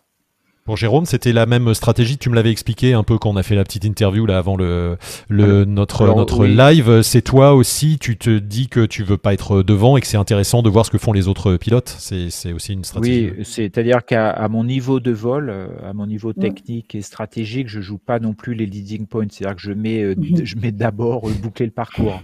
Euh, Ouais, en fait, quand on dit je veux pas être dans le premier, c'est que quand tu dis je veux pas être le premier, c'est juste pour dire j'ai pas le niveau, quoi. C'est ça. Oui, oui, non. Et, ou si, à des Ouais. moments, je- on peut, on peut sûr. l'être, c'est pas très compliqué, mais c'est une trop grosse prise de risque pour moi. euh, c'est euh, trop de pression, etc. Donc, qui va vraiment entamer le reste de, de mon vol, en fait. Donc, je préfère ne mettre ça de côté et ça sera plutôt une bonne surprise après dans le classement. Si je me dis, ah bah tiens, j'ai pris 150 points, euh, c'est plutôt pas mal, quoi. Euh, je suis plutôt content pour ça, mais je joue pas là-dessus en- encore ou parce que j'ai euh, je, je, je suis pas à ce niveau-là, au niveau vraiment tactique ou stratégique. C'est exactement comme cette discard où les gens, les pilotes peuvent jouer avec une prise de risque très importante au moins une fois dans la semaine. Alors je suis plutôt à essayer d'être régulier, mais ça paye moins d'être régulier que d'essayer de prendre au moins plus de risques au moins sur quoi. Voilà. La, la régularité en fait est moins payée que une de risque dans la compétition de. Ok, on on- ça. ça coupe un peu ton, ton, ton flux, mais euh, on, a, on a compris euh, ce que tu disais, Jérôme. Euh, Voilà. Anne-Laure, tu voulais rajouter quelque chose? Non, le système de, de comptabilisation des scores et tout euh, dans ces compétitions. Là, au championnat de France cette année, c'est la première. Alors moi, c'est ma première participation, mais c'est aussi la première année que le championnat de France a utilisé le même système de scoring que ce qui se fait en Coupe du Monde, avec euh, ces discards. La discard, le fait de de, de virer une manche, euh, voilà, il y a un pourcentage de rabais qui est appliqué chaque jour et ça, c'était la première fois et je crois que les compétiteurs de, ont beaucoup apprécié. Ça On enlève la, manche la, la moins bonne, hein, c'est ça. Donc c'est- si on s'est voilà, planté la un moins jour. bonne euh, vis-à-vis de, ouais. de la performance de la journée, etc. C'est un calcul un petit peu savant que je n'expliquerai pas aujourd'hui. voilà. Bah, vous, vous parliez de vous faire peur là et de, ce, de cette compétition de gourdon. Est-ce que tous les deux vous vous êtes dit un moment où est-ce que vous avez posé, vous avez fini les manches, euh, toutes les manches euh, chacun, ou est-ce que vous êtes, vous vous êtes fait peur euh, à un moment? Et est-ce qu'on se fait peur en compète? Je crois qu'Anne-Laure avait fait des compétitions à la pré-coupe du monde à la Réunion l'année dernière. Ça n'a pas été Oui, toujours fameux, c'était compliqué? Eh ben, typiquement, on peut mesurer les progrès parce que l'année dernière, donc, je viens à la Réunion, on me dit, il n'y a pas de posé. Eh ben, cette, je retourne à la Réunion, je vais être bien plus à l'aise grâce à Gourdon. et euh, voilà, c'est ça en fait, c'est qu'au fur et à mesure que vous augmentez vos compétences, ben, il y a des choses. Non, à la Réunion, c'est c'est aussi un autre terrain. On peut parler de, de la notion de terrain en fait. Hein. Chaque chaque endroit, soit ça va être euh, les types de posées, c'est quand même assez rare que ce soit le problème. Mais par contre, après, euh, voilà, c'est les, les, types de vol, euh, les forces des thermiques, les influences des entrées marines à la Réunion ou des soulevants, etc. D'autres terrains montagneux, les plaines, les plaines arides. Enfin, tout ça, c'est c'est ça qui qui fait qu'on va être plus ou moins à l'aise dans certains milieux. Mais ouais, la Réunion l'année dernière, ben c'était la première fois que je découvrais un petit peu cette notion de pleine penchée, donc effectivement les posées avec des posées un peu rares. Mais à côté Gourdon, c'est bien pire, donc euh, bah, moi au fur et à mesure de la semaine, je me suis détendue à Gourdon. J'étais beaucoup plus à l'aise en fin de semaine, mais voilà à vous écouter, à vous écouter, moi ça me ça, ça, me, ça me fait peur comme ça, ça me donne pas envie euh, d'aller en compète en me disant on peut se on peut se vacher, euh, voilà peut-être prendre un risque et d'aller se, se vacher. Il y a Jérôme un, un, un, risque, j'allais dire, à, aller comme à, comme à Gourdon et se dire, bah, là, je peux pas me poser, qu'est-ce que je fais quoi Tu t'as, as, dit que quelqu'un s'était posé dans un, dans un jardin, euh, c'est pas rassurant comme ça. bon, alors, le niveau est, pas le même. Elle, le, jardin ne lui a pas sauté à la tête. Hein, euh, c'est elle qui, à un moment, a, dans son vol, a pris une décision. Elle a accepté à un moment de, de, peut-être quoi, je me rappelle plus si c'est une fille ou un gars, ben, il y a eu des gars aussi, mais qui a accepté à un moment de peut-être de jouer à quelque chose euh, et de se retrouver dans un, entonnoir où il n'y a plus rien et il faut aller poser avec ce qu'on a. Euh, voilà. Après, non, non, parce que il faut pas que ça fasse peur. Là, c'est particulier, mais on peut on peut très bien voler, faire les mêmes parcours, on va dire en, en et sans se mettre à aucun moment en, risque ou en danger pour imposer. Mais là, comme on rajoute une notion de vitesse, de compétition et tout, on va euh, réduire un petit peu cette marge en fait. À mmh, Gourdon, euh, moi j'avais un petit avantage par rapport à Nord, c'est que j'y ai bossé 4-5 ans avec Ozone, donc euh, j'avais une idée un petit peu du terrain bon, depuis les baraques ont poussé, mais j'avais un petit peu cette notion de pas beaucoup de posées ou le type de posée qu'on pouvait avoir, donc ça, j'avais un petit peu une idée, donc ça j'étais moins impressionné en, arrivant. Mais après, c'est tout dépend de la marge qu'on se met en fait. Euh, et, c'est et donc on peut engager son vol en, en, étant toujours au taquet et avec pas de posée, ou en faisant le même vol peut-être un peu moins vite, mais en enlevant, en augmentant cette marge pour, pour se faire plaisir, pour boucler le parcours. Et mmh. on va dire qu'il y a, je ne sais pas, il faudrait demander aux pilotes, mais il y a les, les trois quarts des pilotes qui ne qui sont pas sentis en danger par rapport à ça. Ouais, moi,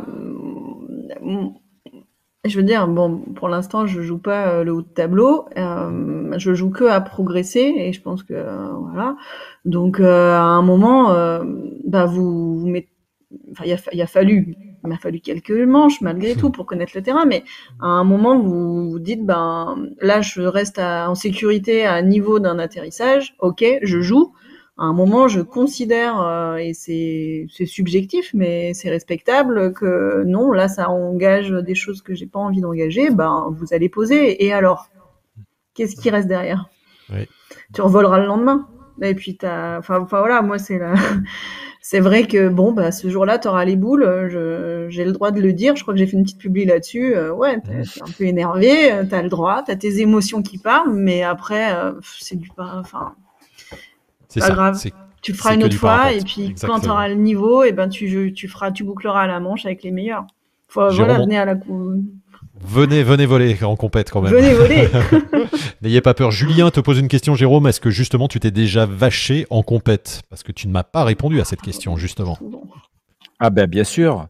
Il y a, il y a pas mal de compétitions où je n'ai pas pu boucler le parcours, euh, donc j'ai vaché en ne bouclant pas le parcours. Alors quand on boucle, quand on boucle pas le parcours en général à la compétition, il faut pas trop nous parler dans l'heure qui suit parce qu'on est extrêmement frustré, on est, on peut être, euh, comme dit, euh, beaucoup d'émotions, on peut, on peut être très en colère, etc. Soit d'avoir a posteriori se rendre compte qu'on a vraiment fait une grosse connerie, mais une grosse connerie, on va dire stratégique, quoi. Euh, voilà, ou des fois, si, si d'autres posent dans le secteur, ça peut être aussi un, sans boucler le parcours qu'il y a peut-être un point technique difficile que tout le monde ne va pas passer. Donc c'est un ensemble de choses. C'est ça la, la, compétition, quoi. Donc ça fait partie aussi du truc que ça marche pas tout le temps. voilà. Le moi, ce que ce que j'attends en fait quand je vole, c'est de me faire plaisir, voler en groupe, boucler le parcours, etc., d'avoir du plaisir. Et des fois, oui, il y a bien sûr, il y a des bien sûr des moments de frustration quand ça quand ça matche pas, quoi. Ouais surtout que la compète, tu le fais quand même quelque part aussi dans une idée, j'allais dire, de peut-être d'avoir, euh, de mesurer ton niveau, de te mesurer aux autres. Donc euh, quand tu, bien sûr, pas, voilà, c'est pas, c'est pas que du loisir non plus. C'est il y a, y a, donc il y a, j'imagine la frustration quand tu, tu, tu, tu as un échec. Exactement. Parce que quand je dis euh, Anne-Laure aussi, quand on dit on va, on bah va se faire plaisir, on va quand on va se faire plaisir, mais on va quand même tous se tirer la bourre. Hein. On, il faut pas cacher ça. Je, je le cache pas. Au contraire, c'est un truc qui me motive. Et comme on s'occupe de toute l'organisation pour moi, je ne peux penser qu'à ça. Donc euh, c'est vraiment excellent, quoi. Je, je peux penser qu'à ça. Donc tenter ça, en fait, tenter de la vitesse, euh, tenter de rester dans des groupes, tenter de voler vite. Donc c'est, moi je trouve ça, ça, ça m'apprend énormément. Et je, je, je, je, me trouve plus euh, performant après au niveau performance, même en cross, parce que j'ai, il y a des notions de compétition qui viennent quand on vole en cross, qui permettent de gagner du temps, de, d'avoir une mmh notion de vitesse aussi, qui est intéressante. On, en parlait tout à l'heure, Jérôme, euh, et tu, tu l'as, tu avais, euh, tu l'as mis en, introduction. Euh, il ne reste pas beaucoup de temps, donc j'aimerais qu'on aborde ça. C'est, tu disais, tu et tu viens de le dire, tu, tu as, tu continues de progresser en faisant de la compétition. Tu apprends encore, même après 25 ou 30 ans de parapente. qu'est-ce que ça, qu'est-ce que ça t'apprend? Qu'est-ce que ça vous apprend? On posera la même question à Anne-Laure après. de faire de la compétition aujourd'hui par rapport à ce que tu faisais, ce que tu faisais avant. Les, c'est quoi c'est les voiles qui sont devenues plus performantes, c'est les, stratégies qui sont différentes, il y a un entraînement. Quelqu'un posait une question sur le mental là tout à l'heure, euh, sur la grenouille et c'est quoi le, prince charmant? Voilà, sur la préparation mentale, est-ce que tous ces outils là ont, évolué aussi, euh, Jérôme, sur, sur la compète? C'est important. Bien sûr, bah, en compétition, il y a un truc qui est typique à la compétition, c'est la stratégie du vol en compétition, c'est-à-dire le vol de groupe, c'est-à-dire le contrôle du groupe, euh, c'est être en contrôle, c'est être attaquant, c'est boucler le parcours, les variations de, de rythme en fait. Des fois, ça vole très très vite dans le l'aérologie très vite. Ça permet de, de je sais pas, d'être efficace en montée en thermique, mais sans tout le temps avoir. Mais l'évolution, la question c'était plus lié à l'évolution du et du matos et de et de tout ah bah ça, de toutes ces techniques. Tu as vu, toi, ça, ça, ah. a vraiment changé ah bah, euh, En, 20 ans. Le, matos en 10 ans est passé de, de voiles extrêmement performantes, extrêmement rapides. Il suffit juste de regarder. En fait, c'est des choses qu'on peut regarder de l'extérieur sans fait de compétition. C'est les moyennes en, en vol en Coupe du Monde. Je crois que c'est à plus 30 km heure les moyennes, c'est-à-dire faire 100 km en 3 heures. Euh, pour vous donner une idée, comme ça va très très vite. Quoi. Euh, donc une efficacité, un rendement général qui a explosé, les stratégies ont évolué, le type de manche a évolué aussi, c'est s'oriente beaucoup sur la vitesse plus que sur euh, faire le maximum de distance aussi, c'est vraiment de la, la, vitesse pure, on va dire. Et l'apport du mental, justement, ça, ça c'est quelque chose d'important aussi, qui, qui était peut-être pas le cas il, y a, il, y a, 20 ans, on travaille beaucoup plus, et alors peut-être nous le nous l'expliquera aussi sur, sur de la visualisation, sur, sur de la concentration, sur du, du training peut-être même sportif avant euh, la compétition. Ça, ça, ça, se faisait avant, mais c'était peut-être pas euh, euh, dit comme ça en fait. C'est qu'il y avait des manières de faire, je pense, avec les entraîneurs, etc., sans qu'ils appellent ça de, de, la préparation mentale ou une approche mentale. Alors que maintenant, je pense que c'est un petit peu plus intégré. Maintenant, quand on fait du parapente, que ce soit pour apprendre à voler, faire du loisir, du thermique, du cross ou de la compétition, en fait, le, la partie mentale, en fait, fait partie intégrante de tout ça. C'est pas un truc à part, en fait. Euh, c'est à tous les niveaux. C'est comme l'a bien dit Anne-Laure, c'est sur quoi on porte l'attention. Ça peut être visualiser le vol euh, avant de partir. Je pense la visualisation peut être beaucoup plus en voltige visualiser les manœuvres, euh, ça peut être la visualisation en précision d'atterrissage, en compétition, ça peut être sur quoi on porte l'attention, ça peut être comment on s'active en l'air pour pas s'endormir ou pour pas être trop énervé, ça peut être la fixation des objectifs. Voilà, toutes les habiletés mentales font partie de la compétition, c'est sûr, et du vol, du parapente en général. Et après, alors soit c'est fait de manière institutionnelle, il y a des préparateurs mentaux pour l'équipe de France peut-être ou dans tous les sports et après où chacun aussi peut être accompagné individuellement, personnellement, euh, avec euh, un préparateur mental, un entraîneur, mmh un, accompagnant, un coach. Voilà, ça fait partie, je pense, intégrante de tout ça. Alors, sur cette, sur cette évolution de, de la compétition, tu as pu voir ça euh, toi aussi Ça fait, ça ah. fait que, que 5 ans que tu es, tu es compétitrice, mais tu, il y a peut-être eu une façon différente d'aborder les choses? Mmh, alors, ça rejoint un, petit peu ça. Moi, je sais que c'est peut-être ce qui m'a plus dès le départ dans, le parapente en général. Et en, compétition encore plus, euh, c'était tout de suite, euh, tu es face à toi-même. Hein. beau, euh, là on a beaucoup parlé de vol de groupe, de tactique, de stratégie, enfin tout ça c'est des, des, compétences effectivement à avoir, mais le, le cœur même c'est quand même que tu es tout seul sous ton parapente et que je trouve que c'est un sport particulièrement qui te met face à toi-même. Donc c'est un truc qui te fait... Moi j'ai beaucoup progressé. Je continue à progresser sur ce sujet. Je pense que je me connais un petit peu mieux euh, entre comment je me connaissais, qui j'étais il y a quatre ans, qui je suis aujourd'hui, et puis euh, on verra bien qui je serai demain. Mais euh, ça me fait vraiment progresser là-dessus, et c'est ce qui me plaît en tout cas. Et donc la part du mental est énorme, les émotions c'est monstrueux, c'est faut, faut, arriver à gérer ça. Donc oui, moi je me fais aider en tout cas, et j'ai un accompagnement. Bah, déjà euh, Jean-François Chapuis, c'est un petit peu sa casquette au sein de notre collectif. Et puis, euh, et puis à côté, je, fais d'autres choses euh, et, ça fait évoluer quoi. Et c'est pour ça qu'on fait certainement du parapente, c'est parce qu'on a des belles émotions assez fortes quoi. Jérôme, c'est ce que tu oui, veux... Oui, dis-moi.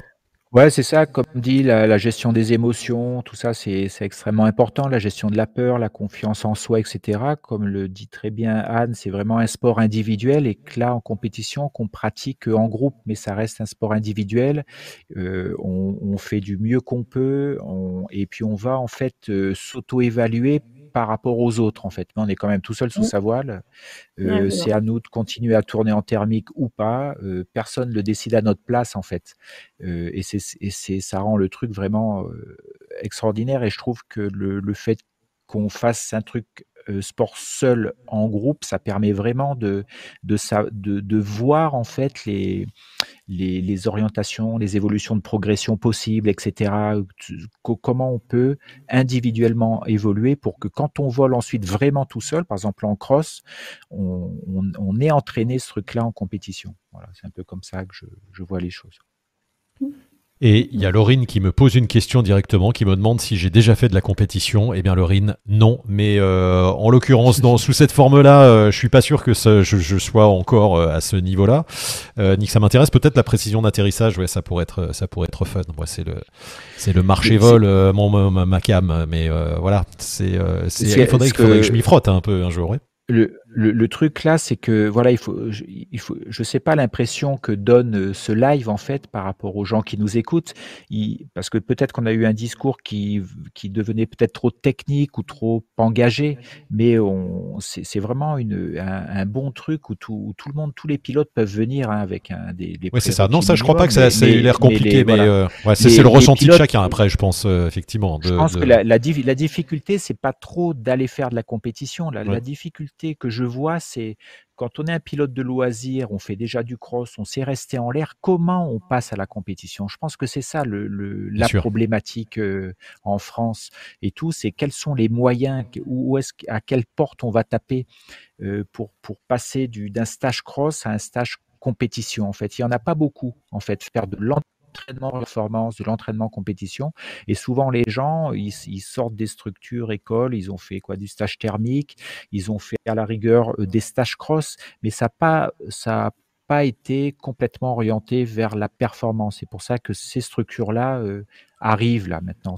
Oui, c'est ça qui est important. C'est ça, ce manque, c'est d'aller faire un stage, d'aller d'aller être accompagné. Oui, alors exactement ça. C'est ça. Se lancer tout seul. Le mot, le mot accompagné est important, c'est-à-dire que là, le, stage, je sais plus avec des moniteurs, le moniteur a une casquette d'accompagnant, de guide, d'entraîneur, etc., puisqu'il s'adresse ou il va accompagner des gens qui sont pilotes autonomes. Et donc, on va pouvoir s'intéresser à des choses plus techniques et orientées performance. On n'est plus moniteur là, on est euh, Max, euh, Max nous dit la compète en biplace, ça serait fun pour faire partager aux non-initiés. c'est une proposition. Alors, c'est plus technique à mettre en place. Euh, alors, je crois qu'on n'a pas le droit dans la compétition biplace, à moins certaines compétitions amicales acceptent des, des biplaceurs, mais ces compétitions-là, on n'a pas le droit. Après, si je peux, euh, en tout cas, si, euh, bah, si, si, les gens cherchent une moyen de progresser, aller en compétition. Après, si les gens, si on a envie de devenir, si on veut atteindre le très très haut niveau, bah effectivement, ça se fait pas seul. Ça se fait pas seul la force du collectif pour nous au niveau féminin, elle est énorme. C'est bien parce qu'on a la chance d'avoir euh, quelques encadrants et, une équipe que, voilà qu'on progresse toutes là euh, et depuis quelques temps euh, que le collectif est vraiment structuré énormément. Donc pour quelqu'un qui ensuite veut aller vers plus de haut niveau, il, y a un manque cruel, en tout cas de, de formation dans ce sens-là quoi. On espère que ça va, ça va se développer, comme le disait Jérôme. Une dernière, euh, une dernière question d'Antoine euh, qui demande comment tu fais redescendre l'euphorie accumulée lors des compétitions jour après jour afin de rester vigilant? Anne-Laure. Ça, c'est une bonne remarque. Jérôme euh, bah, oui, c'est une très bonne question. Après, c'est tout dépend comment chacun, c'est très personnel, comment chacun va vivre chaque compétition. Euh, après, euh, je sais pas s'il y a de l'euphorie ou pas. Il faut pas qu'il y en ait trop en fait, parce qu'on peut faire n'importe quoi ou quoi n'importe quoi. Après, à chaque fois, quand je dis, c'est pas des questions de sécurité, hein, mais euh, après, les, les, la manche en elle-même, dans la journée, ça dure pas énormément de temps. Hein. Ça va durer 3-4 heures où on va être concentré là-dessus. et donc la journée est longue, hein, voilà. donc après l'euphorie, ben, c'est parce qu'on, eh ben, après on va se reposer, on va boire un coup, on peut aller marcher, on peut, on peut aller bouquiner, on peut faire plein de choses pour justement réguler ça. En tout cas, il faut être en forme le lendemain pour redémarrer avec un, une intensité sur la concentration. En fait, surtout sur ces compétitions qui durent plusieurs jours. Le truc, c'est pas de s'enflammer, euh, faire de faire le yo-yo en fait, parce que c'est très compliqué. Il faut être plutôt être régulier. Des, peut-être des compétitions que de deux jours, euh, ça peut être à fond la caisse, peut-être deux jours, je sais pas. Anne-Laure, tu as fait moi, plus de compétitions internationales que moi, ouais. Ah ouais, bah ça, ça s'acquiert aussi avec le temps et euh, moi je j'accorde une grosse importance à des routines et effectivement pour euh, chaque jour parle souvent. Ouais, les routines, euh, elles sont aussi là pour euh, se recentrer. Chaque matin, c'est une nouvelle journée, on repart à zéro. Et ce qui s'est passé la veille, c'était bien, c'était pas bien, c'est pas grave, zéro. Et pour ça, bah, t'acquiers des, des petites habitudes et ça, chacun a des trucs différents. C'est hyper Vas-y, donne-nous donne -nous une routine, une routine top secrète. Ah, une routine top secrète. Bon. non, je sais pas, faire son café, faire son café, faire, euh, faire un truc. Il y a quelque chose de particulier pour toi? Euh, Ouais, moi, il y a des. Ouais, l'alimentation, c'est hyper important. Il me faut beaucoup de chocolat noir. chocolat. Voilà. Et puis après, euh, j'ai besoin de me coucher hyper tôt. Je suis pas marrante en compétition. Euh, coucher tôt, lever tôt, manger sain, tout ça. Et je fais la fête le samedi. Mais voilà, c'est après. J'ai besoin de récupérer. Quoi. Moi, j'ai une bonne question, c'est ces histoires de routine. C'est que j'ai remarqué que sur le, la semaine du championnat de France, par exemple, le, le fait d'avoir des horaires réguliers le matin, avec, euh, on était avec Nico et Laurent, on montait toujours à la même heure. J'arrivais toujours à peu près à la même heure au décollage. Je me mettais un peu au même endroit, à côté de Luc Armand, parce que je le voyais qu'à ce moment-là, en fait. Et puis on discutait après, je le voyais plus. Mais euh, c'est celui, c'est celui qui a fini, qui gagne tout, qui a à haut niveau en ce moment. Et euh, ma manière de préparer mes affaires, en fait, il fallait pas qui est de préparer ma sellette, comment je mettais plein de petits trucs. J'avais besoin de ce moment-là tous mmh. les jours avant de décoller pour me recentrer là-dessus et pour pas qu'il y ait d'imprévu en fait. Euh, voilà, ça c'est important pour moi. Donc ça fait un mmh, peu, mmh. quand on regarde des compétiteurs, je pense de l'extérieur et si on est attentif à ça, ça fait un peu psychorigide quoi. Hein. Euh, ouais, mais c'est de la compète quand même. C'est pas du qui va s'asseoir sur, sur son rocher pour fumer sa clope toujours à la même heure. L'autre qui va faire des étirements. Il y, a, mmh. il y a plein de petits trucs comme ça et c'est très personnel en fait pour se mettre dans cette bulle, se recentrer. Donc c'est très routinier, se coucher pas trop tard pour pas qu'il y ait un, voilà, qu'on soit submergé par un truc nouveau. C'est c'est pas l'idéal la nouveauté dans ce genre de compétition. C'est où c'est plutôt compliqué à gérer quoi. Ça peut être compliqué à gérer. Alors pour finir. Non, moi je réagis, je réagis très bien. Bah, j'utilise des trucs euh, très simples hein, que pas mal de gens utilisent, mais moi je fais un peu de méditation et de cohérence cardiaque. Typiquement, c'est deux choses euh, qui me qui me centrent bien et on découvre et on, on sait petit à petit à quoi on marche bien. Et je sais, hein, je me je fais je fais ça tous les soirs quoi en compétition. Un vrai maître yogi en compétition et après dans la vie c'est pas du tout ça. Après c'est Yahoo, c'est fini. Bon, en tout cas, euh, cohérence cardiaque, on en a déjà parlé. Euh, ah c'est facile à mettre en place la cohérence cardiaque. On peut avoir des petites applis sur votre portable qui vous mm. permettent de vous recentrer cinq minutes euh, en vous, en, portant attention à votre respiration. Donc, c'est des, petits trucs comme ça qui, qui vous mettent dans le truc en fait. Voilà, sans être, sans il faut éviter de papillonner en fait. Jérôme et Anne-Laure, euh, Maître Yogi, merci à vous deux. Euh, voilà, et euh, on vous remercie en tout cas pour, pour avoir débriefé une compète, débriefé et puis montré à tous nos amis parapentistes qui sont là et pour la plupart qui sont des, des, pilotes de loisirs, j'allais dire, bah, que la compète, eh ben, c'est accessible à tous, hein, du moment qu'on a le BPC, mais on a vu qu'il y avait des compètes ouvertes aussi à tout le monde, qu'il faut se lancer, qu'il faut pas avoir peur. Jérôme, un petit mot de conclusion pour, euh, sur cette, sur cette thématique-là, justement? Non, allez-y, allez-y, tout simplement, quoi. Hein. Oui, allez-y, ou surtout, au moins, renseignez-vous peut-être dans vos clubs euh, sur les pilotes compétiteurs que vous connaissez, etc., pour essayer d'avoir euh, comprendre comment ça marche. Allez voir. Et vous, ah oui, et il y a un autre truc, vous pouvez être ouvreur des compétitions qui vous permet souvent dans les compétitions, on a besoin de savoir si ça commence à tenir en fait en l'air, si on peut rester en l'air. Et, et on fait le bouchon. Les compétitions aiment, bien avoir les ouvreurs, c'est-à-dire c'est vous décollez en premier avant la compétition et vous pouvez très bien faire le parcours devant devant la meute en fait. donc ça peut vous permettre de voir l'ambiance, d'écouter les briefings, de mettre donc ça, ça peut être une passerelle aussi pour vous, mettre, vous, vous baigner pour, vous, pour entrer dans ce bain de la compétition sans vous mettre la pression. Bon, chouette. Alors, un petit dernier mot de conclusion. Toi, tu, tu, bah voilà, à fond, allez-y, venez, quoi. Et surtout aux filles, venez les filles, n'ayez pas peur, quoi. C'est ça. Ah, oui.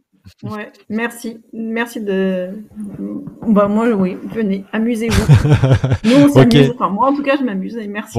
Bah, chouette. Et puis en plus, un collectif de filles, le team Pimandel. Euh, Voilà, il y a des. On peut te retrouver d'ailleurs sur sur Facebook. Hein, vous avez des vous avez des publis sur Facebook et sur les réseaux sociaux. Donc merci Anne-Laure d'avoir été là avec nous ce soir, d'être resté jusqu'au bout. Merci euh, Jérôme pour euh, bah, toute ton expertise encore euh, une fois. Et puis merci à vous de, de nous avoir suivis pour pour ce live et ce Wingmaster débrief. C'était le, le, retour saison 3 de de Wingmaster débrief Rendez-vous toutes les semaines avec euh, le GG qui est là.